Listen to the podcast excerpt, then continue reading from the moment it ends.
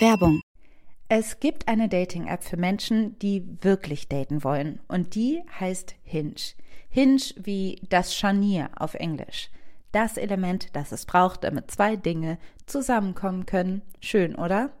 Hinge ist die Dating-App, die entwickelt ist, um gelöscht zu werden. Denn die Profile bei Hinge bieten mehr als ein paar Bilder und Infos zur Körpergröße. Auf Hinge gibst du an, mit welcher Absicht du datest, sodass keine Missverständnisse entstehen. Und das Coolste ist, Hinge hat Prompts, also Fragen, deren Antwort direkt darauf schließen lassen, ob ihr die gleichen Interessen, aber vor allem den gleichen Humor teilt. Und Hinge möchte Dating wirklich für alle zu einem schönen Erlebnis machen, weshalb Hinge zusammen mit der LGBT-Organisation GLAD Prompts für die LGBTQ-Plus-Community entwickelt hat. So findest du schnell deine Community und siehst, mit wem du Gemeinsamkeiten teilst. Zum Beispiel kannst du beschreiben, was Gender Euphoria für dich bedeutet oder wo deine Chosen Family unschlagbar ist. Hinge bringt dich mit den richtigen Leuten zusammen. Also probiert jetzt Hinge aus, nutzt die Prompts. Alle weiteren Infos findest du in den Show Notes. Ja. Ja. Mhm. Schaue ich auch, ob beides da ist. Ja, also keiner von uns spricht. Okay. Das ist sehr gut, um äh, Audios zu testen. Mhm. Gut, also ich fange an. Ja.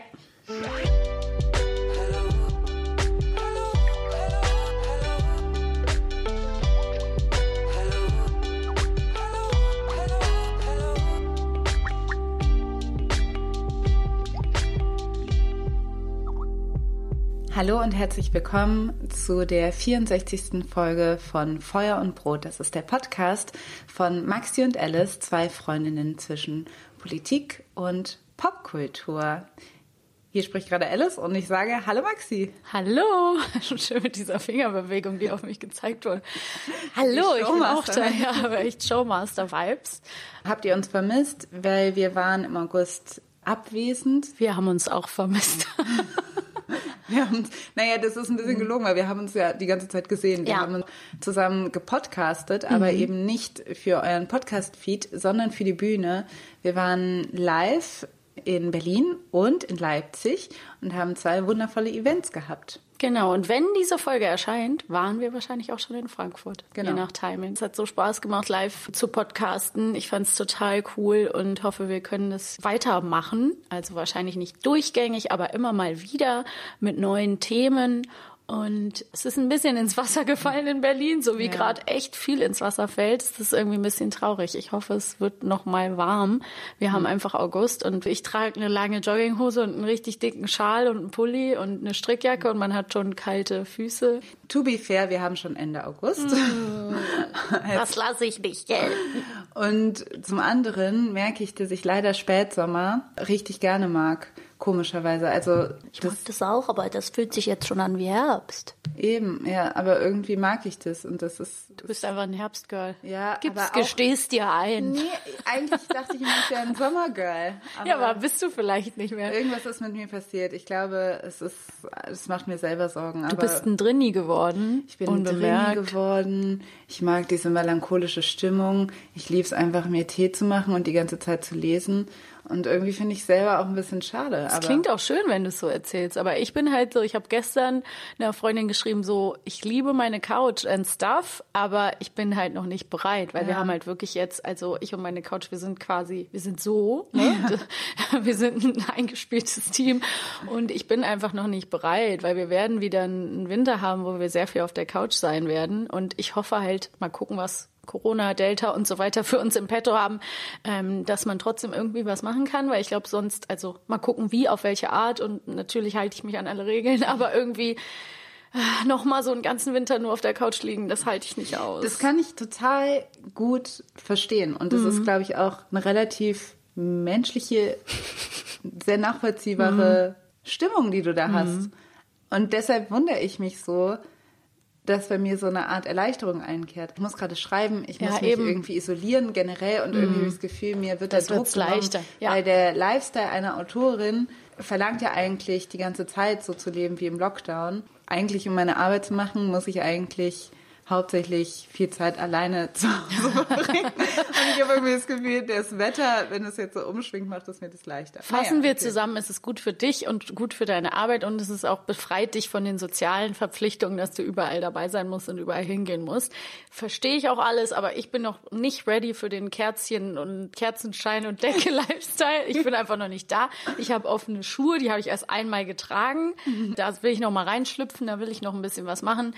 Das ist so ein bisschen das Geplänke, was uns so sonst beschäftigt, aber es gibt natürlich viele, viele wichtigere Themen. Wir hatten sehr viel popkulturelle Themen in diesem Jahr. Es war auch so ein bisschen leichtherzig und du, Alice, hattest auch nochmal den Wunsch geäußert, wo ich natürlich gerne dabei mhm. bin, dass wir vielleicht uns nochmal einem etwas politischeren Thema widmen. Also im Endeffekt sind alle Themen irgendwie politisch, die wir besprechen, aber in der Gewichtung changiert es ja immer so ein bisschen zwischen Gesellschaft und verschiedenen Perspektiven. So. Genau. Ich hatte einfach das Gefühl, jetzt gerade der September eignet sich natürlich besonders. Die Wahl steht bevor und es sind generell einfach wahnsinnig angespannte Zeiten. Und gerade zur Wahl hin kam es mir irgendwie so vor, als ob ich gerne einfach noch über irgendwas Politisches reden sollten. Ich, wir wollten jetzt aber auch nicht die Wahlprogramme so analysieren und relativ spontan kam uns dann die Idee, nochmal über das Jahr 2015 zu sprechen. Mhm. Grundlage dafür ist die verheerende Situation in Afghanistan. Da entfaltet sich gerade eine humanitäre Katastrophe, ausgelöst durch den Abzug der US-Truppen.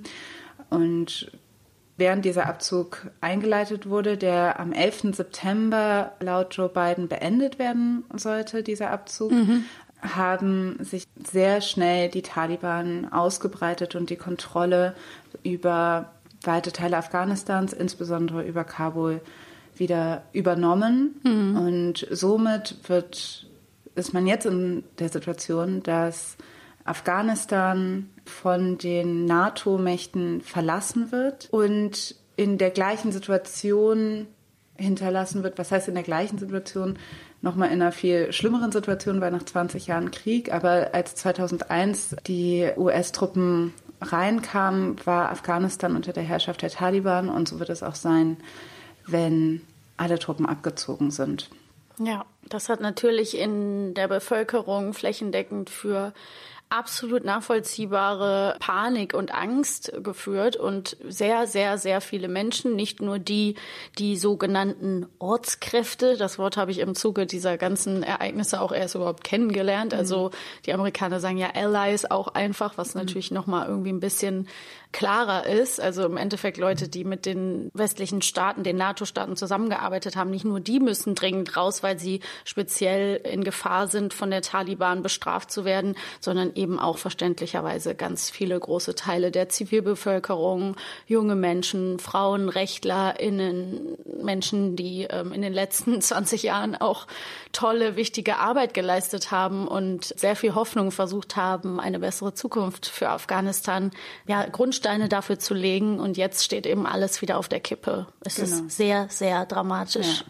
Der ehemalige Präsident ist geflohen, das Land wurde quasi in Stich gelassen oder wird gerade aktiv im Stich gelassen und auch die Evakuierungsflüge von Deutschland sind mhm. bereits eingestellt. Wir nehmen am 28. August auf und am 31. August enden die Evakuierungsflüge der USA. Genau, bevor wir weiter in unserem Thema gehen, möchte ich an der Stelle sagen, es gibt natürlich eine riesengroße Informationsflut. Stoppe mich auch, wenn ich mich jetzt hier mhm. verirre oder verrenne. Es gibt so viel zu finden zu dem Thema in allen möglichen Zeitungen, Medien, auf den sozialen Netzwerken wird viel aufgeklärt.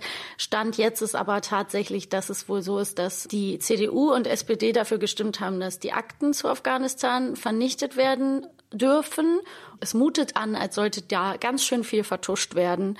Und viele von euch haben sicherlich auch das ähm, Interview von, mit Thilo Jung gesehen, wo er mit Markus Grotian und einem anderen ehemaligen Bundeswehroffizier gesprochen hat, wo die sehr, sehr, sehr klar und anklagend beschreiben, was alles schiefgegangen ist. Und das ist ja nur ein kleiner Teil von der deutschen Seite, also wo sie einfach sagen, es hätten so viele Leute gerettet werden können, man hat falsche Versprechungen gemacht, man hat sogar noch, und das ist wirklich Fakt, wird in diesem Video von den beiden gesagt, einfach geschafft, äh, irgendwelche Statuen zu retten und Bier auszufliegen. Und ähm, zum Teil sind halbleere Flugzeuge abgehoben in den letzten Monaten.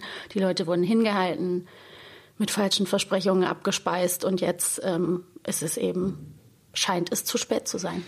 Wir konzentrieren uns gar nicht so sehr auf die Situation mhm. jetzt in dieser Folge, aber das ist quasi, wie gesagt, ähm, Grundlage und Ausgangspunkt, weil ähm, während sich die Situation in Afghanistan zugespitzt hat, mitten im Wahlkampf, im deutschen Wahlkampf, ist das natürlich total so, dass dieses Thema in den Mittelpunkt des Wahlkampfes rückt, mhm. was überhaupt nicht gut ist. Also Krisen werden, alles wird zu einem Wahlkampfthema, ja. alles wird zu einem Thema der Positionierung und die, das ultimative Interesse ist dann Stimmen zu gewinnen. Ja. Und das heißt, für eine Krise ist es eigentlich nie gut, wenn gerade Wahlkampf nee. ist, weil äh, umgekehrt äh, auch nicht. Für einen Wahlkampf ist es auch nicht gut, wenn ja, weiß ich nicht. Kommt drauf an, mhm. welche Partei. Also manche Leute, also irgendeine Partei profiliert sich dann wahrscheinlich immer ja. nach der Krise. Ja. Aber also das einzig Gute daran ist, dass die Aufmerksamkeit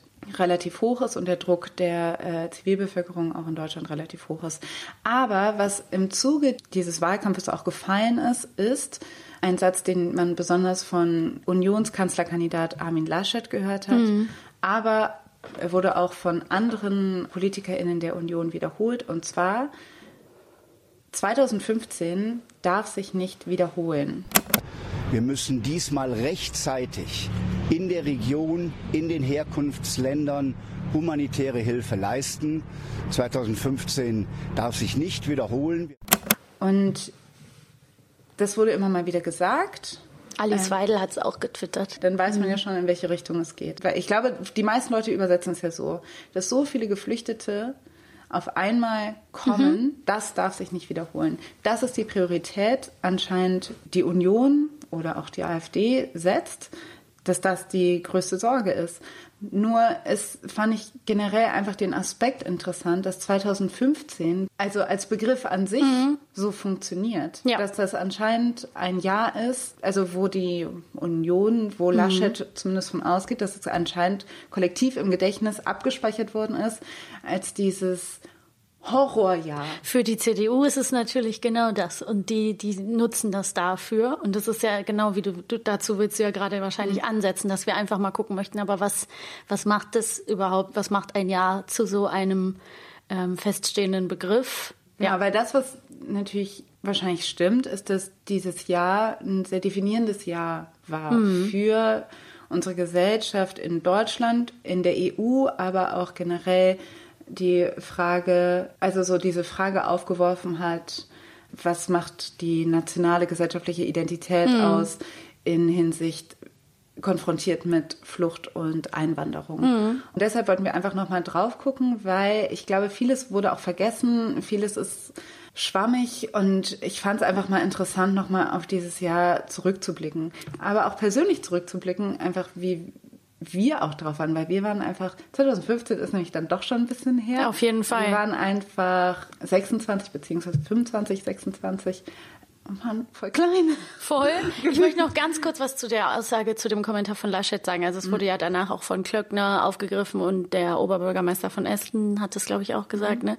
Und ähm, ich möchte nur ganz kurz sagen, ich ähm, zum Beispiel im, im dem Zeit Podcast, der dieses Was jetzt heißt er, glaube ich, dieser tägliche, ich, da haben die es zum Beispiel so äh, interpretiert und ich möchte das direkt anzweifeln oder beziehungsweise anfechten, dass man ja auch sagen kann, Armin Laschet meint damit bestimmte Dinge, die schiefgelaufen sind in der Migrationspolitik oder was man in Zukunft verändern will. Also das lässt ja so viel Spielraum. Mhm. Ich, also dass man sozusagen sagen kann, er meint damit einfach nur, dass man besser organisiert sein muss oder was auch immer.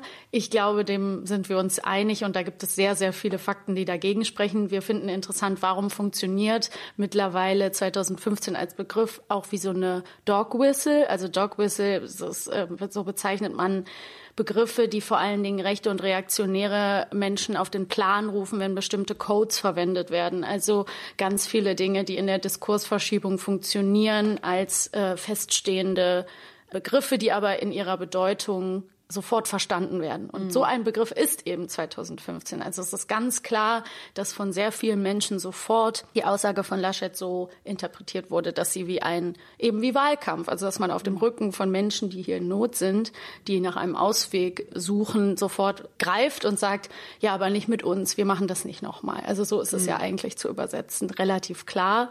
Ich finde es nur so spannend, weil genau deswegen gucken wir uns das jetzt an, dass das einfach mit diesem Begriff funktioniert. Aber jetzt können wir gerne gerne reinstarten. Also ich weiß nicht, wir können erstmal, ich weiß nicht, wo wir anfangen sollen. Sollen wir mal so persönlich erstmal anfangen? Interessiert es überhaupt irgendjemand? Also falls es Leute interessiert, ich finde nämlich 2015 auch interessant. Damals habe ich noch in München studiert. Du hast in Berlin noch alleine gelebt mhm. und also ich war so mhm. mitten in dieser Ausbildung und bin 2015 auch nach Berlin gekommen für drei Monate, um hier Praktikum zu machen. Das heißt, wir haben auch zusammen gelebt. Hast 2015. du da bei mir gewohnt? Ja, ich habe anderthalb äh. Monate bei dir und anderthalb Monate bei meiner Mama gewohnt, die ah. damals auch noch in Berlin gelebt hat. Und ich habe mir die Haare ganz kurz geschnitten. Ja, das war Und es war irgendwie ein, so ein, und ich habe mich aus meiner äh, sechseinhalbjährigen Beziehung gelöst. Also für mhm. mich ist super viel passiert. Ja, 2015. Und ich glaube schon rückblickend, dass da auch nochmal so ein Politisierungsschub gekommen mhm. ist. Auch besonders wegen, ja, aufgrund des Sommers, aber mhm. auch weil irgendwie viel passiert ist. Ich habe irgendwie das, den Facebook-Feed so durchgeguckt. Ich, ähm, den, was habe ich damals gepostet? Und auch da ging es ging um Oscars mhm. So White. Weil, Oscars So White war der Hashtag, weil eben wieder nur weiße SchauspielerInnen genau. und RegisseurInnen überhaupt keine schwarzen Menschen nominiert waren, ne? Genau, das war 2015. Ich habe auch recherchiert und auch 2015 äh, wurde teilweise so als das Jahr für Black Lives Matter ah. schon damals genannt. Also damals sind äh, Walter Scott und Freddie Gray sind, mhm. glaube ich, die Fälle, die äh, 2015 am meisten Protest ausgelöst haben. Aber natürlich nichts im Vergleich zu dem, was wir 2020 gesehen haben. Ist aber schon krass jetzt auch mal für Leute zu hören, die 2020 jetzt das Erweckungsjahr in Sachen Black Lives Matter war, die so waren, mhm. what? Das gibt's so, mhm. ne? Und äh, okay, okay äh, das ist ein actual problem, also wie lange das eigentlich schon geht. Ich würde total unterschreiben, dass es auch eine Zeit der Politisierung war, mhm. eben wegen des Sommers, auf den wir ja gleich nochmal so ein bisschen gucken. Aber wirklich auch interessant, weil da gab es ja Feuer und Brot noch nicht. Ja. Und ähm, das heißt, seit April 2016 gibt es Feuer und Brot. Dem zugrunde liegt natürlich eine Entwicklung bei uns beiden, wo man irgendwie gemerkt hat, so man möchte doch über Probleme sprechen und man möchte mhm. Dinge, die vielleicht noch in unseren Augen nicht so gerecht laufen, thematisieren mhm. und vor allen Dingen möchte man mehr Stimmen wie die eigene im öffentlichen Diskurs wiederfinden ja. ne? und äh, möchte sich sozusagen auch mit Gleichgesinnten so ein bisschen verbinden. verbinden. Und das war eigentlich auch immer schon eine Idee, dass man dachte, es muss doch Menschen geben, die Dinge so ähnlich sehen wie wir oder halt ähnlich auf die Welt gucken wie wir oder denen ähnliche Dinge Bauchschmerzen bereiten, sage ich mal ganz salopp. Und das, das war so ein bisschen auch der Ausgangspunkt für Feuer und Brot. Und das ist eben im Frühjahr 2016 passiert, was kein Zufall ist. So. Ja. Weil damals habe ich auch mhm. das Gefühl gehabt, hatte ich, hatten wir auch generell gar nicht so eine Community oder wir wussten jetzt mhm. nicht, wo diese Diskurse irgendwie so richtig stattfinden. Mm -mm. Ich habe auch gemerkt, wenn ich was gepostet habe, dann quasi eigentlich nur Artikel, also so, sag ich mal, die Zu Zeit, Spiegel, also so diese, sag ich mal, zugänglichen Sachen. Mm. Aber mittlerweile würde man, also greift man ja viel mehr darauf zurück, was personalisierte AktivistInnen oder Klar. JournalistInnen irgendwie posten. Das für uns hab nicht ich, also es gab es ja. damals auch schon, aber ich war nicht da, wo das stattgefunden hat. Nee, und ich glaube schon, dass so Dinge wie Hashtag Aktivism, Hashtag Aktivismus, Instagram, Twitter, klar gab es das, aber es war auf keinen Fall so groß. Wurde auch nicht von der Mehrheitsgesellschaft so stark konsultiert und genutzt wie jetzt. Das kann man auf jeden Fall so sagen. Ja. Hast du noch Erinnerungen, was das für dich war dieses Jahr? Oder hm. Na, ist auch okay, wenn du sagst, nö, habe ich nicht.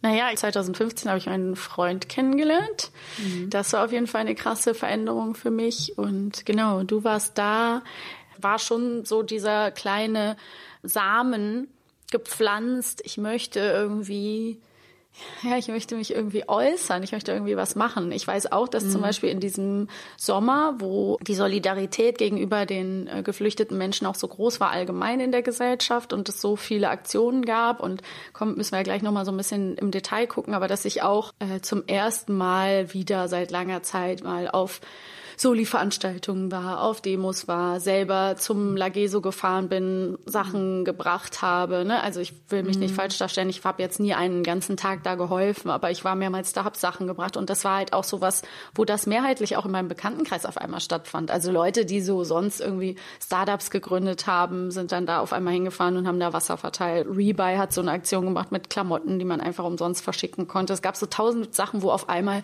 irgendwie auch in meinem Umfeld wieder was passierte und und das war für mich auf jeden Fall neu. Es hatte eine neue Qualität. Und eigentlich, was ja auch das ist, was das Ganze so traurig macht, dass ja 2015 eigentlich eine, ähm, ich sag mal, eine erhellende Stunde von Menschlichkeit war, die ein menschliches, äh, willkommen heißendes Gesicht, was für kurze Zeit zu sehen war in diesem Land gefühlt, aber mhm. was natürlich sofort auch gleichzeitig zu einem riesen Backlash geführt hat. Und ja.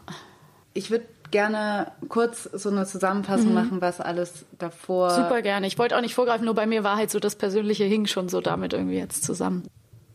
Januar 2015 war der Anschlag auf das Satiremagazin Charlie Hebdo. Das, das, ist richtig krass, weil ich das niemals 2015 verortet hätte. Und das war auch so eine große Internet-Responswelle. Also mhm. dieses Hashtag Je suis Charlie mhm.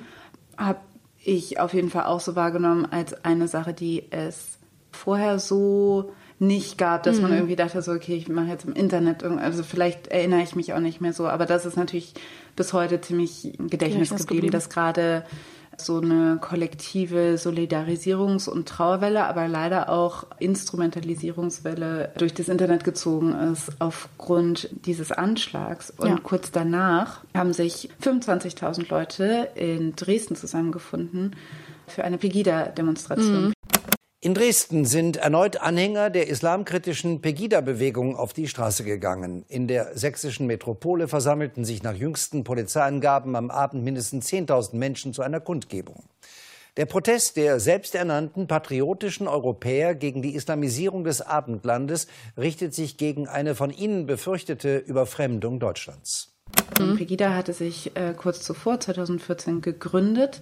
Das waren die patriotischen Europäer gegen die Islamisierung des Abendlandes. Und genau, man hat immer irgendwie so ein bisschen gelacht, wenn man diesen Namen gehört hat und dachte, was ist das? Aber mhm. 2015 war es das erste Mal mit dieser riesigen Resonanz in Dresden so, dass man dachte, okay, die kann man jetzt nicht einfach nur äh, weglächeln und ja. ignorieren. Diese zwei Dinge waren irgendwie, finde ich, gerade, dass das beides im Januar passiert ist, das hat irgendwie schon 2015 auch ziemlich definiert. Mhm. Islamistischer Terror auf der einen Seite und Rechtsruck auf der anderen Seite und diese zwei Dinge, die sich gegenseitig total ernähren.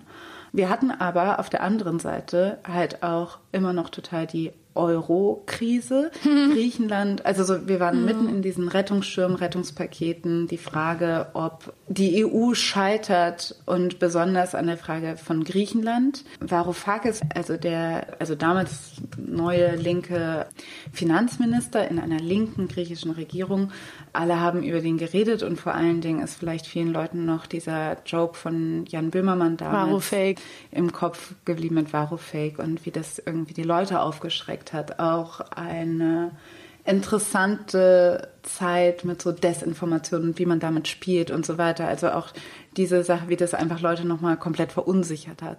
Ja, und die Situation auf Griechenland und Lampedusa und so, das war ja alles da auch schon 2015 auch schon richtig, genau, wurde dann richtig aktuell. Also auch nochmal zur Einordnung, die erste Meldung Lampedusa, das war 2013. Das heißt, es gab schon diese Frage von, dass Geflüchtete in Italien und in Griechenland ankommen.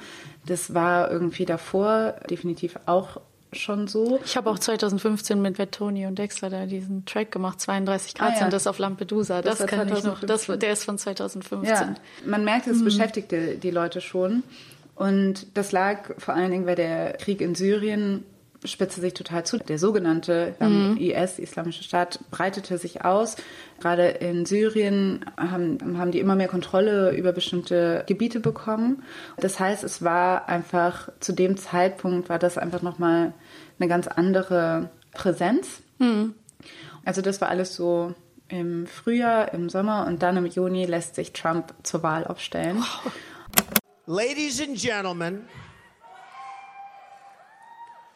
I am officially running for President of the United States, and we are going to make our country great again. Was man damals auch noch komplett nicht ernst genommen das hat. Das ist so krass. Das ist doch einfach nur so krass, was Die, das war. Ja, und zu diese, in diesen Monaten, zu dieser Zeit merkt man auch, dass die AfD viel weiter mit ihren Themen weg von Eurokritik hin zu Anti-Migration, ja. rechte Stimmen werden immer stärker. Und der Gründer der AfD tritt aus der Partei aus, Bernd Lucke, geht und es übernimmt die ziemlich ähm, rechte Frauke Petri, die mhm. mittlerweile aber auch schon wieder raus ist und noch Rechtere haben äh, mhm. sich mittlerweile in dieser Partei hochgearbeitet. Aber also es shiftete so das Thema Flucht wurde immer zentraler und das war im Juli und das war eigentlich so die Situation, bevor dieser Sommer losgeht, an den alle anscheinend denken, wenn man von 2015 spricht. Du hast hier in der Liste der Ereignisse auch noch den German Wings Absturz im März Stimmt. stehen, den du eigentlich im Vorgespräch auch nochmal angesprochen hattest. Deswegen greife ich das jetzt nochmal auf, wo der Pilot Andreas Lubitz sich über den Alpen in den Tod geflogen hat und mhm. mit ihm sehr viele Menschen gestorben sind. Ein unglaubliches, schreckliches Ereignis, was auch wirklich so da auch noch irgendwie mit reingespielt hat, weil auf einmal ja schon so eine Zeit war, wo man dachte, Flugzeugabsturz, oh Gott, was ist das jetzt? Von wem ging das aus? Und man es überhaupt nicht fassen konnte.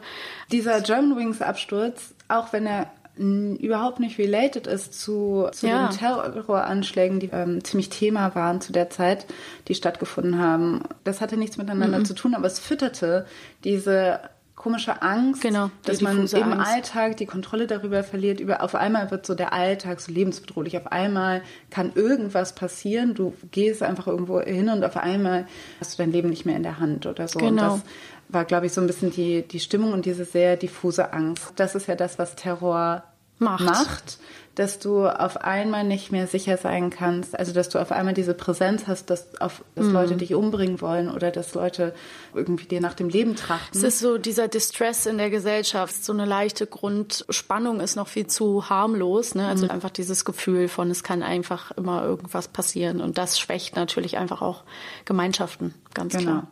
Genau. Und du merktest einfach so, diese Resilienz dagegen schwindete und vor allen Dingen war einfach Islamfeindlichkeit. Ja, auf einmal everywhere. Also everywhere. Es war mhm. auch schon davor everywhere, aber es war, aber das hat es dann nochmal mhm. so krass bekräftigt und es wurde immer größer. In dieser Zeit, dann im August, als man merkte, die Fluchtbewegungen werden immer konstanter. Äh, konstanter. Es kommen immer mehr Menschen übers Mittelmeer. War halt die Frage total mhm. krass, weil die südlichen Staaten in Europa damals gesagt haben, wir schaffen es nicht, das alles zu verwalten. Mhm. Und die EU hat halt dieses Abkommen, dass Geflüchtete da Asyl beantragen wo können, sie wo sie landen, was natürlich ja. die südlichen Staaten zuerst in die Verantwortung bringt ja. und ein Land wie Deutschland, was wo man halt einfach, liegt. wenn man nicht hinfliegt, quasi ja das überhaupt ein ganz andere, ganz anders davon betroffen ist. Nee, und es hat ja auch zum Beispiel ein Land, was sowieso da schon total in der Krise steckte, wie Griechenland, damit halt total erstmal allein gelassen. Ne? Ja. Also so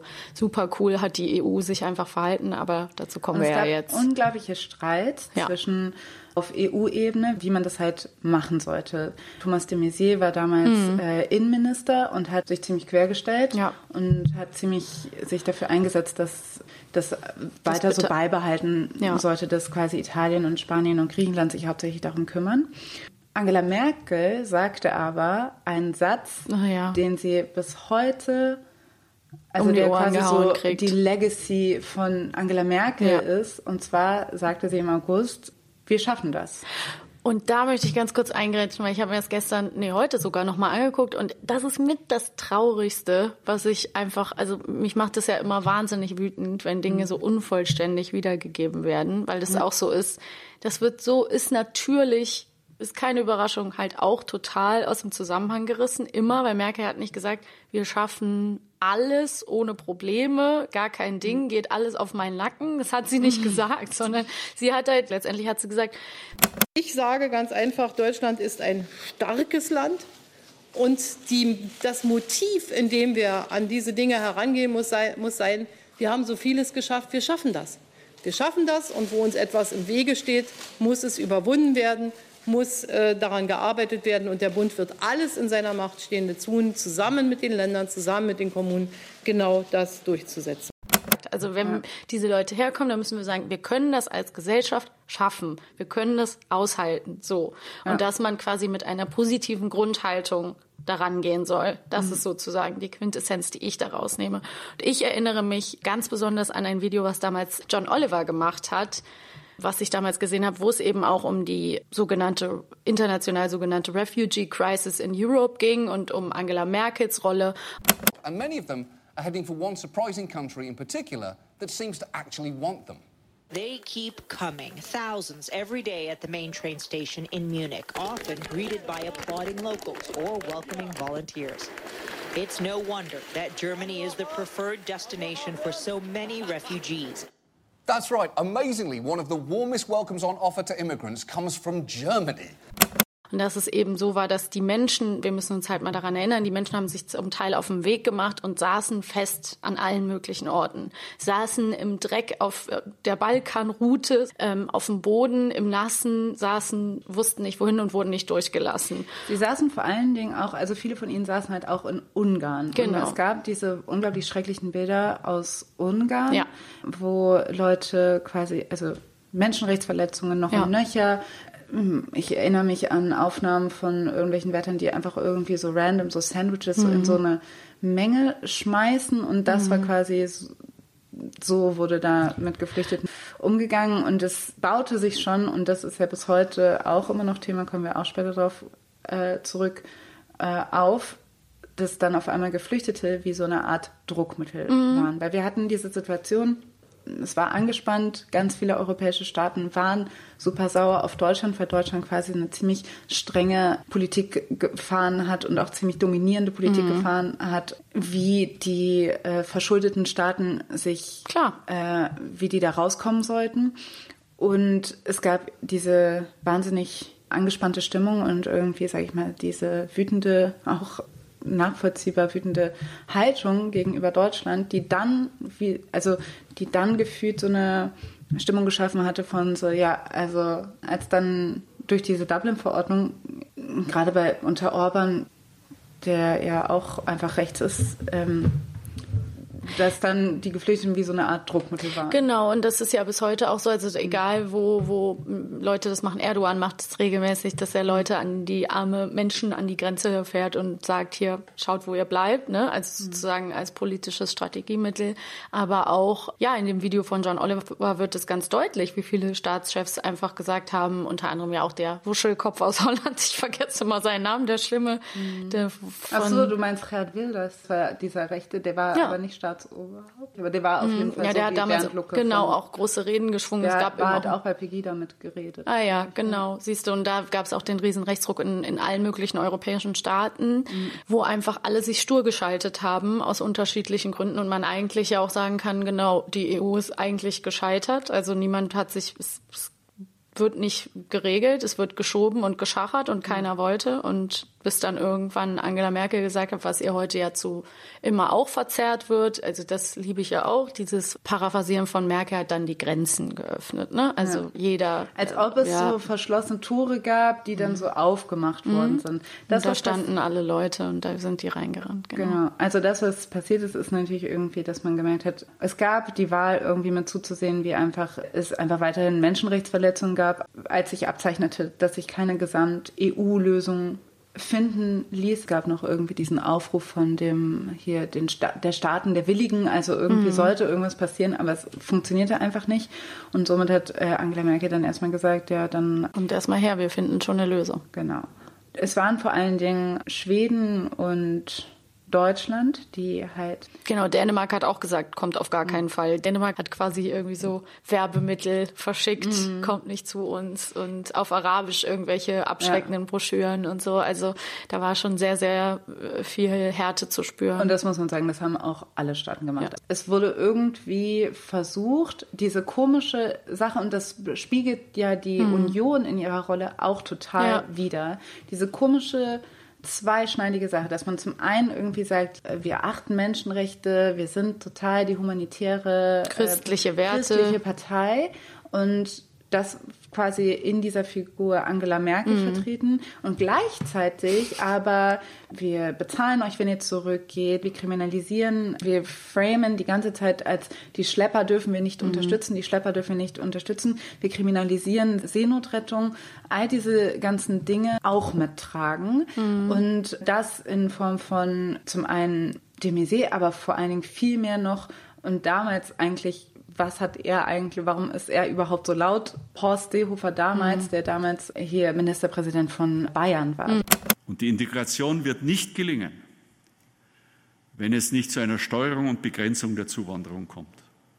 Und der hatte auch immer schon irgendwelche Zahlen. Genau, irgendwelche Zahlen, wo man bis heute, das habe ich in der Vorbereitung auch gesehen, immer gefra sich gefragt hat, woher hatte der überhaupt Zahlen? Also er hat so viel mhm. zu früh schon irgendwelche Sachen angebracht, wo, die er eigentlich gar nicht hätte haben können. Genau, es kursierte in einer Zeit, wo man einfach noch wo alles sehr unübersichtlich war, kursierte diese Zahl, äh, es kommen mehr als eine Million mhm. Geflüchtete. Genau.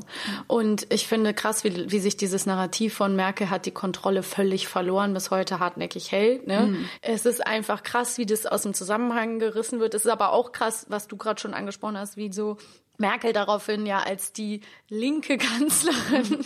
Das, das, Land ist so, es ist alles so nach rechts gerückt. Es sind so viele krasse Dinge passiert, dass diese Idee von Merkel von menschliches Gesicht zeigen und da erstmal sagen, okay, kommt bevor ihr da alle auf dem Weg äh, zugrunde geht, dass das dann auf einmal die äh, linkeste Idee war, Menschenrechte zu schützen oder Seenotrettung mhm. oder was auch immer. Ähm, und das ja auch das Jahr war, wo man so das erste Mal hatte, so die Gutmenschen sind, die Gutmenschen wollen helfen und das wurde quasi so das ja. Schimpfwort oder linksgrün Links versifft. versifft. Seitdem gibt es diesen Ausdruck und wie krass das funktioniert hat. Also ja dass das einfach im Kopf der Leute genau. so hängen geblieben ist. Und das ja natürlich auch eine Überforderung da war, da können wir ja gleich auch nochmal drüber reden. Lageso, äh, BAMF oder was auch immer. Ja. Das ist klar. Und dass auch viele Infrastrukturen, das hat sehr, sehr vieles nicht funktioniert. Es war eigentlich Aber, so ein Moment, ja. wo man hätte sagen können, okay, es gab die AfD, die ganz klar eine rassistische Position vertreten hatte. Und es gab irgendwie, sage ich mal, für die Konservativen diesen Moment, gibt es eine konservative Politik, die sich nicht rassistischer Politik bedient. Also die mhm. eben nicht sowas sagt wie, ja, die müssen halt draußen bleiben, bla bla bla. Ja. Und äh, ja, das war die war kurz, ganz kurz. Und äh, es ist daran It's gescheitert.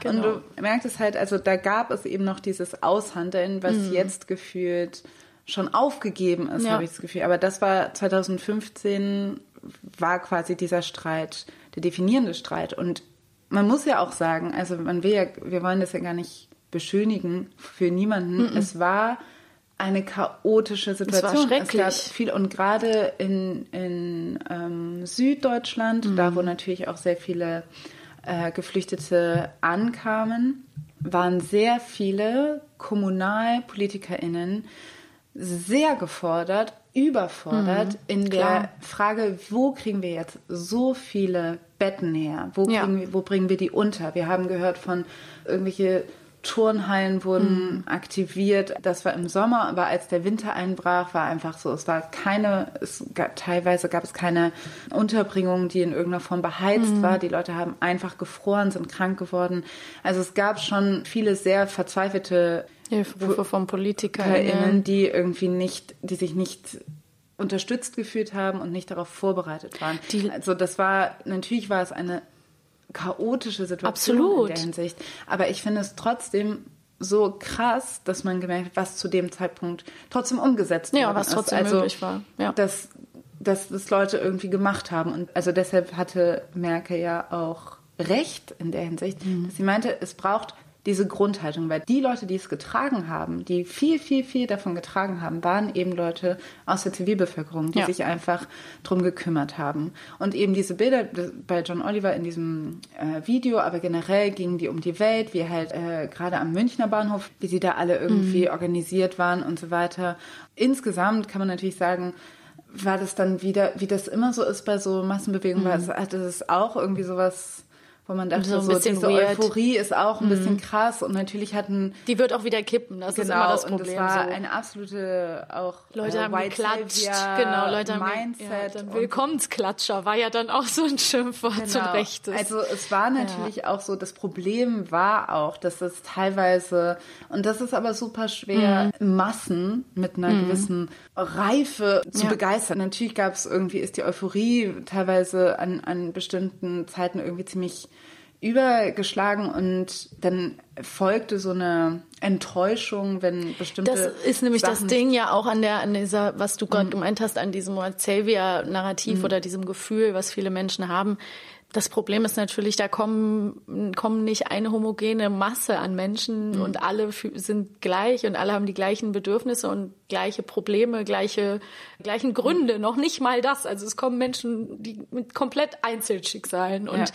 einzelnen individuellen Situationen und da natürlich kollektiv zu sagen, das ist alles immer super easy und jeder kommt super klar und jeder kriegt's hin und äh, alle sind ganz dankbar und immer nett und freundlich und alles ist perfekt, das ist natürlich Quatsch. Also natürlich, äh, es ist alles sehr unterschiedlich und muss natürlich im Prinzip auf individueller Ebene irgendwie äh, angegangen werden, sage Ja. ich mal. Und das ist natürlich sehr schwer, zumal natürlich viele Dinge auch eben noch gar nicht funktioniert haben, Infrastruktur nicht da war, auch allein diese Geschichte von irgendwie Menschen, die diese, also was wir hier ja auch immer haben, der Problem mit Bund und Länderebene, ne? Was müssen die Kommunen alleine regeln? Leute, die irgendwie einfach rumgeschickt wurden, wo sich niemand verantwortlich fühlen würde. Also es gab einfach viele, viele, viele Probleme und da war natürlich auch Chaos vorprogrammiert vor auf allen Dingen, Ebene. also vor allen Dingen in einem Land wie Deutschland, das einfach Bürokratie, Bürokratie, ne? nicht egal in welcher Situation einfach They sagt, lost, wir ja. halten uns dran und irgendwie eine wahnsinnige also bestimmte einfache Lösungen. Ich erinnere mich auch daran, dass irgendwie bestimmte Bürogebäude leer standen Mhm. und man sich gefragt hat, warum wird da jetzt irgendwie nicht, irgendwie, sage ich mal, übergangsmäßig, werden da nicht Leute untergebracht. Es gab irgendwie auch da, sage ich mal, aus der Zivilbevölkerung eine Bereitschaft zur Improvisation und zu sagen, okay, wir machen es irgendwie so und so. Teilweise auch von kommunalen PolitikerInnen, aber so generell war das System so, das muss auch irgendwie seine Ordnung haben und das natürlich alles auf den Rücken der Leute, die quasi äh, hierhin kamen. Das heißt, das war irgendwie die Situation und gleichzeitig, wir hatten die schon Anfang des Jahres die Situation, dass Leute irgendwie das Gefühl haben, äh, das Abendland wird islamisiert. Also das ist ja schon, das war ja schon quasi die grundlegende Stimmung, schon Ja. vor Sommer, wenn wir nach äh, Dresden im Januar gucken. Das heißt, natürlich waren da diese zwei Gewichtungen. Ja. Also, und diese Fantasieerzählung von, wir werden überrannt, Deutschland wird Mhm. ein anderes werden, da, da, da, und, und nur Muslime überall. Wurde Mhm.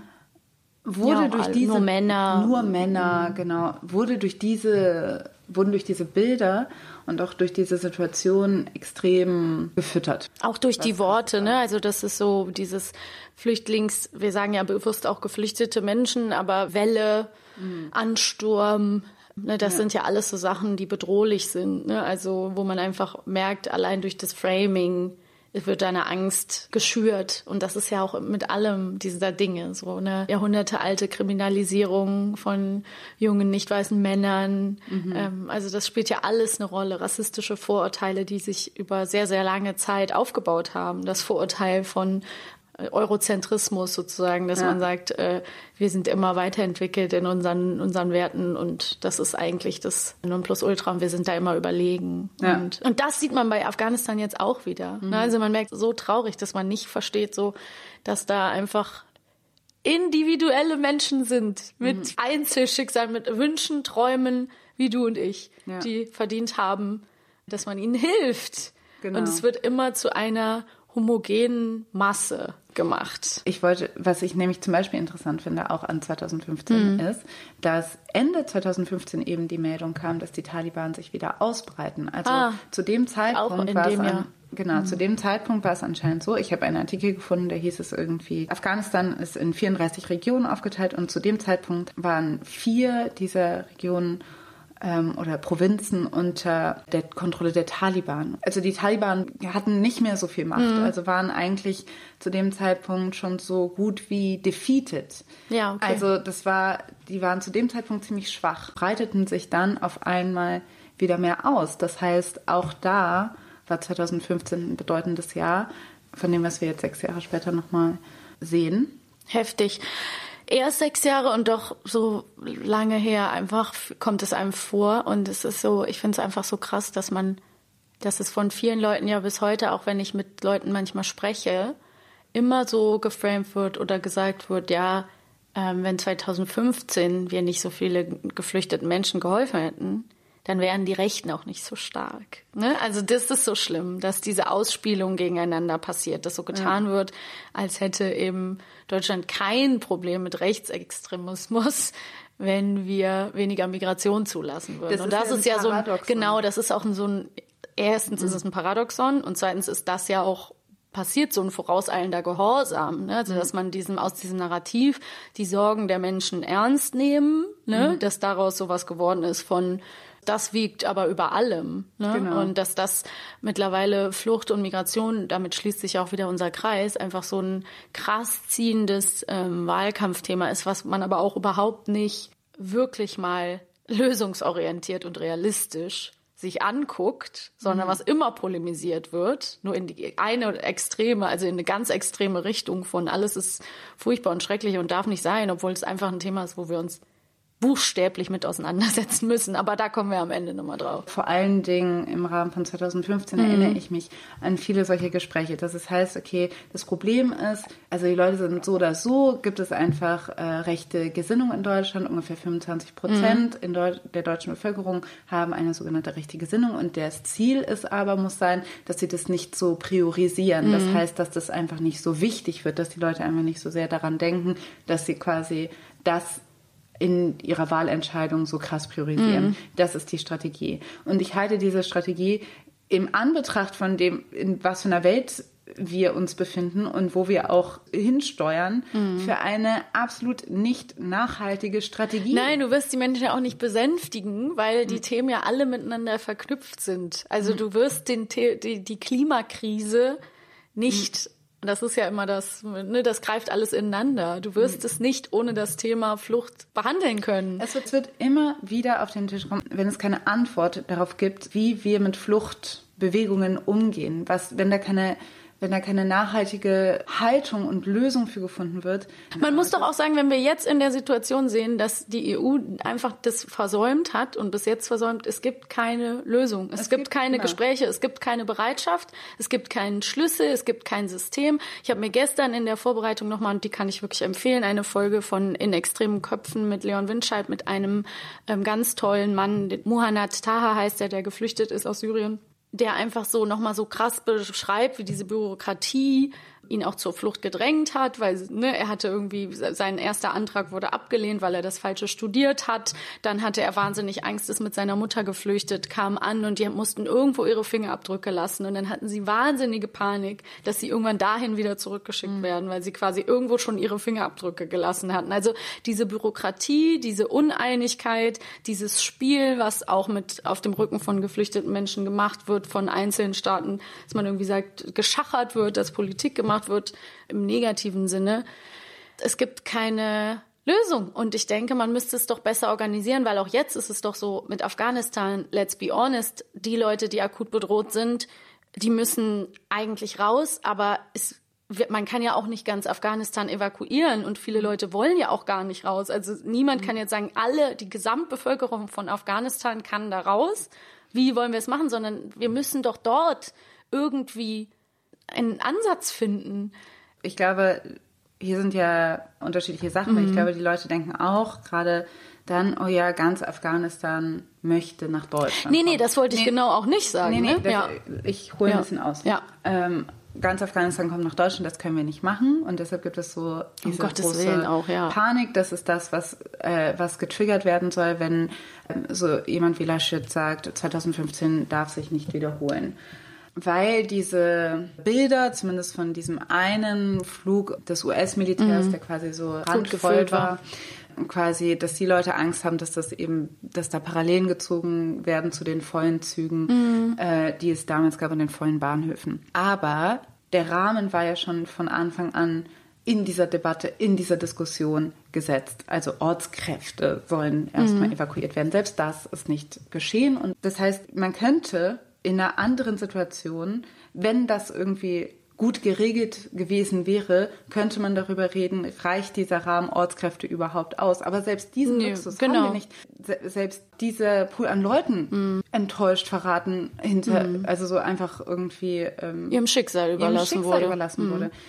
Das heißt, wir können gar nicht über diese Art von Qualität, was könnte Deutschland irgendwie noch leisten, die können wir gar nicht führen, weil Deutschland noch nicht mal das leistet, was Nee, genau. Ich habe das jetzt gar nicht nur auf mhm. Deutschland bezogen. Ich habe das jetzt eher darauf bezogen, was auch zum Beispiel Menschen fordern, denen, die ich irgendwie lese, folge, die sagen, also selber AfghanInnen, mhm. die sagen, das ist jetzt Schluss oder was. Also Leute ja. haben ja versucht, Dinge aufzubauen. Und was passiert jetzt mit den Leuten? Also das meinte ich einfach genau. nur. Ne? Ich wollte nicht dieses Narrativ nochmal reproduzieren. Es sind einfach große Dilemmata, weil äh, verhandelst du mit Menschen, die Menschenrechte verletzen? Frierst du Gelder ein? Wählst du diesen Weg der wirtschaftlichen mhm. Sanktionen? Stellst du den Handel ein mit Ländern, die quasi Menschenrechte missachten? Das wäre bei den Taliban jetzt quasi der Fall mhm. in Afghanistan. Also, aber auch da ist es natürlich absolut random, weil ich meine, sonst gäbe es auch keinen Handel mit Saudi-Arabien, sonst gäbe es auch eigentlich keinen Handel mit China, wenn wir auf mhm. die Situation der Uiguren gucken. Also, mhm. das heißt,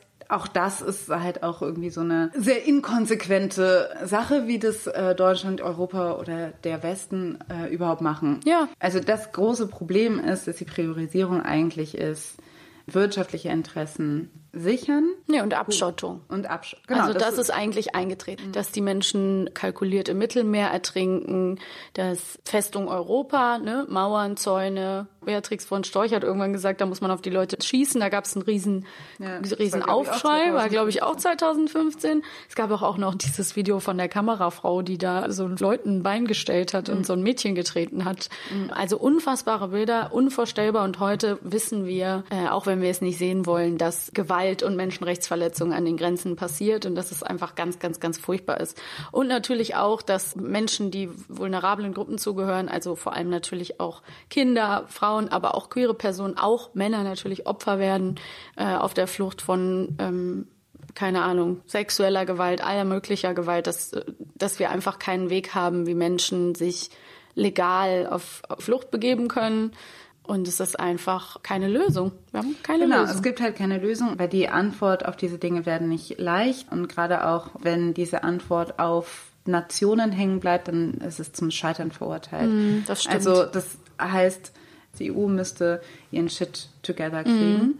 Also so, Deutschland muss sich mal zusammenraufen, mhm. aber auch die EU. Durch diese angespannte, fragile Lage der EU leiden halt am meisten die Leute außerhalb der EU. Solange wir uns nicht einigen können, solange das bei uns so instabil ist, können wir uns gerade nicht um euch kümmern. Deshalb müsst ihr mhm. quasi leider an der griechischen Grenze aushalten oder wenn ihr es überhaupt nach Griechenland schafft, weil wir haben ja auch noch einen Pakt mit der Türkei mhm. geschlossen und jetzt fängt die Türkei die Geflüchteten ab. Das heißt, also so du merkst, das sind so Layers. Also ich bin dafür nicht politisch gebildet genug, um wirklich die ganzen Zusammenhänge alle zu verstehen. Aber es ist, was ja klar ist, ist, dass das Thema Flucht und Migration wird nicht weggehen. Es ist auf jeden Fall einfach so, dass mit einer fortschreitenden Klimakrise immer mehr Gegenden auf der Welt unbewohnbar werden und immer mehr Menschen ihre Heimat verlassen werden und sich auf den Weg machen werden, um woanders Schutz zu suchen oder leben zu können. Und es ist halt, eigentlich müsste man eben, wie gesagt, es kann nicht an einem, einer Nation oder irgendwo einzeln hängen bleiben. Es müssten eigentlich Lösungen gefunden werden, wie man irgendwie eine gerechtere Welt schafft. Aber das wirkt einfach wie eine Utopie. Aber auch da gibt es halt Spielraum. Ne? Ja. Also letztendlich, da sind sich ja irgendwie alle einig, dass man ja die Fluchtursachen bekämpfen Mhm. muss. Also das sagt die AfD bis zur Linken äh, und alle. Ja, damit alle schön bleiben, wo sie Natürlich sind. sollte man die Fluchtursachen bekämpfen. Niemand sollte gezwungen sein, das Nein. eigene Land zu verlassen. So. Aber die Fluchtursachen hätten wir zum Teil schon vor einigen äh, Jahren, wenn nicht Jahrzehnten, bekämpfen müssen. Das alles ist, also wenn man einfach nochmal einen Blick in die Geschichte wirft, dann haben so gut wie alle Konflikte, gerade im globalen Süden, sind es immer noch Nachwirkungen der Kolonialzeit. Und somit kann sich Europa, aber auch die USA oder äh, auch Australien ähm, sich nichts rausrechnen aus diesen, Nee. aus diesen Konflikten. Was hat die Rüstungsindustrie an Afghanistan verdient ne? und hält jetzt schön die Füße still. Das noch mal ganz kurz auch, aber sprich weiter. Und, wenn, ja. und das ist natürlich jetzt ein theoretischer Rahmen, den ich irgendwie setze. Und ich verstehe, dass das irgendwie vielleicht Leute, die irgendwie konkret darin involviert sind, Politik zu machen oder konkret irgendwie Hilfestellung zu leisten, dass das äh, frustrierend ist. Aber insgesamt würde ich sagen, und das ist keine schöne Aussicht oder kein schöner Ausblick, aber das, was ich sehe, wenn es heißt, Fluchtursachen zu bekämpfen, dann bedeutet das ein radikaler Lebenswandel auch hier. Ja, Weil die. Sachen- Man kann ja auch nicht sagen, die Fluchtursachen bekämpfen und gleichzeitig den Leuten vor Ort alles Natur kaputt machen und alles nehmen, alles abholzen, alles, äh, alle Agrarwirtschaft, alles kaputt machen, alles zerstören, die Gegenden ro- wegroden und dann sagen, ja, ciao, bleibt mal hier. Also ich meine, das geht halt nicht. Es hängt ja zusammen. Es hängt ja alles miteinander zusammen, warum die Menschen dort in, in, in Armut leben oder ne, sich nicht ernähren können oder nichts mehr wächst oder was auch immer, Wasserknappheit. Es ist halt einfach, das, das eine hängt natürlich mit dem anderen zusammen, wie du gerade gesagt hast. Und in einem Wandel würde ja auch, also da steckt auch wieder Klima mit drin, da stecken diese ganzen globalen Krisen mit drin. Corona ist eine Folge davon letztendlich, ne, dass man einfach theoretisch müsste man ja anders leben und abgeben und Ressourcen anders verteilen, damit die Leute besser es besser haben und sich vielleicht nicht ihre Heimat verlassen müssen, weil ich glaube immer noch daran, dass die wenigsten das gerne tun. Das Thema Flucht wird nicht weggehen und es wird auch nie ideal sein. Also Flucht, das muss man auch sagen, ist eben keine gute Situation. Also 2015 wird sich nicht wiederholen, weil alleine schon die Abschottung der EU und auch von Deutschland schon so hoch ist, Ja, dass sich das einfach nicht ist. wiederholen wird, weil wir uns schon längst dafür, also weil Wir haben ja die Entscheidung ist ja schon getroffen, die Entscheidung die Menschen nicht reinzulassen. Ähm, aber selbst wäre das so, wenn man sagen würde, es werden wieder ähnlich viele Leute aufgenommen wie 2015. Das waren übrigens keine eine Million, das waren circa 900.000 Menschen. Ähm, dann ist das, finde ich, das Tragische ja irgendwie, dass wir es, oder dass Deutschland es aufgrund von 2015 viel besser könnte, weil die Strukturen ja schon mal aufgebaut gewesen sind, weil jetzt eine gewisse Expertise da ist, weil bestimmte Sachen einfach schon mal gemacht worden sind und jetzt besser gemacht werden würden und weil einfach, also so, weil es da einfach einen besseren Umgang mitgeben würde. Es ist halt, ich meine, da waren Leute, die da gearbeitet haben, die irgendwie diese Dinge aufgebaut haben. Diese Menschen wissen jetzt viel besser, was es braucht, auf was man einen Fokus setzen muss, auf was nicht. Man könnte irgendwie. Naja, also und letztendlich ist es ja auch so, dass wir ja auch Migration brauchen. Also Mhm. es ist ja auch immer dieses negative Framing von, also es ist ja de facto so, dass die, wir ja Bevölkerungsschwund haben. Mhm. Also wir brauchen theoretisch auch Leute. Und ich will das gar nicht nur so äh, verklären, dass man Mhm. immer nur sagt, ja, brauchen die als Arbeitskräfte und beuten die aus. Das meine ich nicht. Ich meine, das wirklich positiv zu sehen und sich auch klar zu machen, wie viele es muss ich auch gar nicht immer so äh, wie so ein Werbe, klingt immer wie so ein Werbefilm, aber wie viele ähm, Leute es einfach schaffen und richtig einfach hier leben und das hat super geklappt. Also das wird halt auch immer, immer noch die- komplett. genau. Das ist die riesige, riesige, riesige Mehrheit. Wenn sie es halt dürfen. Ne? Also Genau, und das ist ja auch wieder das Schlimme. Also da wollte ich auch gerade drauf, sorry, dass ich jetzt so weiterrede, aber dieses, ähm, das ganze Thema Bürokratie, wir haben es jetzt wieder gesehen mit Afghanistan, wir sehen es mit dem, ähm, wir haben es gesehen beim Hochwasser und äh, ne, die ganzen Geschichten, aber auch eben, wer darf arbeiten, wer muss wie lange warten, ewig lange ähm, Papierreiterei, was die Leute ermüdet, überfordert und depressiv macht. Also da könnte man wirklich auch Strukturen anpassen, vor allen Dingen was Leute angeht, die hier lange warten müssen und dann nicht arbeiten können und so, weil das ist wirklich fast eine Garantie, Leuten Probleme zu bereiten, wenn sie einfach zum Stillstand gezwungen werden und nicht vom Fleck kommen. So, ich glaube, Ja. das kann jeder Mensch nachvollziehen. Das kann jeder Mensch nachvollziehen. Also sowas wie Ankerzentren sind auch nach 2015 entstanden, gerade in Bayern. Also Mhm. da sind immer noch Leute, die komplett isoliert leben. Sie kriegen keine Bleibeerlaubnis, aber sie werden auch nicht abgeschoben. Und, da, und unter diesen äh, Menschen, ich weiß nicht, wie das jetzt gerade so ist, aber ich meine, eben Leute wurden äh, noch nach Afghanistan abgeschoben.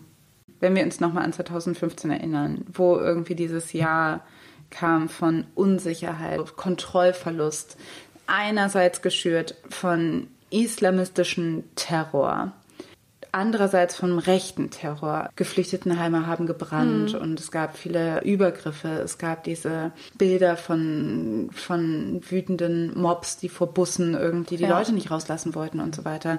All das ist auch 2015, also viele Leute, die irgendwie das Gefühl haben, es gibt keine Kontrolle, es gibt unglaublich viel Feindseligkeit und Gewalt. Dieser Schock von damals begleitet uns anscheinend immer noch. Ich finde es einfach nur wichtig, sich das mal anzugucken und zu gucken, aha, hier hat sich irgendwie so eine Angst eingeschlichen. eingeschlichen. Und weil so viel darauf folgte, Trump, Brexit, noch und nöcher an, was weiß ich, für katastrophalen Dingen, man gewöhnt sich so schnell an, an eine Schieflage, die damals eingetreten ist. Und deshalb denke ich, weiß ich nicht, ob wir das, natürlich kann man das irgendwie in einer Podcast-Folge nicht schaffen, aber finde ich das wichtig, da nochmal hinzugehen und da auch nochmal hinzugucken, zu sagen, was haben wir in diesem Streit oder in diesem Kampf ums Ruder damals vielleicht aus den Händen gerissen bekommen und was wollen wir wieder zurückbekommen. Und ich, was ich wieder sehen möchte, ist, dass man eben merkt, dieses Bewusstsein, dass man selber ins Handeln kommen kann und sollte, dass es viel besser wäre, wenn die Regierung diese Strukturen bereitstellen Aktiv würde, mit aufbauen würde, und das ja. machen würde, aber dass wir uns immer mehr darauf einstellen müssen, dass das, dass wir nicht irgendwie auf die Re Bundesregierung warten Vertrauen können. können. Vertrauen können, genau. Also wollen jetzt hier keine DemokratiefeindInnen sein, aber Ach dass so, nee, gar nicht. Wir wählen.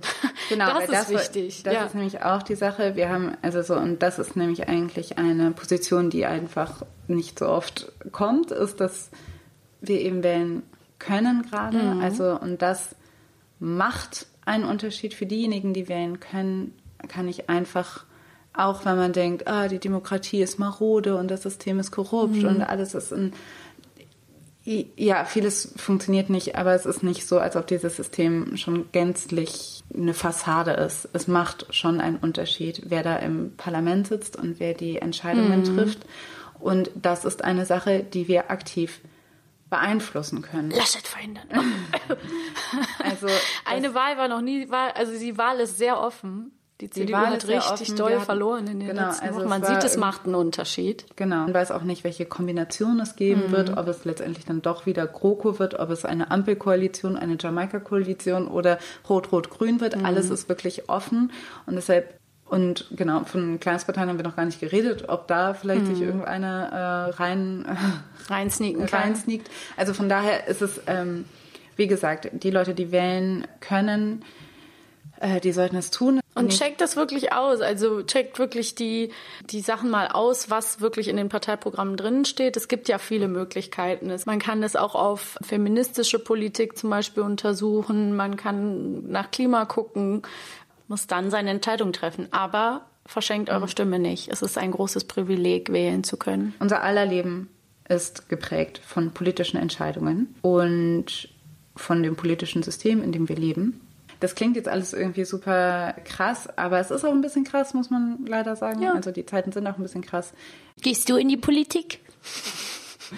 Also ich glaube, ich gehe nicht in die Politik, aber mein Kopf raucht. Ich versuche mich irgendwie an, also wir versuchen ja irgendwie anders zumindest. Ja, ich wollte nur Gehst du in die Politik? Jokey Schluss machen. Bringt jemand Altglas weg. Aber das Gehst war doch in ein gutes Schlusssignal. Nein. Okay. Ich habe ja noch nicht mal einen Studienabschluss. Stell mal vor, wie Ja, ich gerade deshalb sollte man. und mir ist immer- komplett um die Ohren fliegen. Politisierung heißt nicht unbedingt in eine Partei zu gehen, sondern einfach auch sehr viele unterschiedliche Sachen. Engagement und nicht so viel auf Instagram sein. Nicht so viel Energie immer auf vier Tage hier irgendeine Einzelperson auf Instagram fertig machen. Damit ändert sich nämlich sehr, sehr wenig. Ganz liebe Grüße gehen raus. Ja, We are figuring it out together. So. Genau. Das ist jetzt unser Beitrag zu, zum aktuellen Geschehen. genau. Wir hoffen, ja, ihr habt äh, trotzdem Spaß gehabt beim Zuhören ähm, bei diesem etwas politischen Thema. Und ja, vielen Dank fürs Zuhören. Liebe Alice. Danke fürs mit mir reden, liebe Maxi. Ich danke dir, du dankst mir. Bis zum nächsten Mal in eurem Podcast-Feed. Bis dann. Bye. Ciao. Das war die neue Folge Feuer und Brot. Erreichen könnt ihr uns unter feuerundbrot.gmail.com, auf Facebook, Twitter oder Instagram. Wenn ihr uns unterstützen wollt, könnt ihr das mit einer monatlichen Spende auf Steady oder Patreon. Wir hoffen, ihr seid auch beim nächsten Mal wieder mit dabei und bis bald. Tschüss. Tschüss.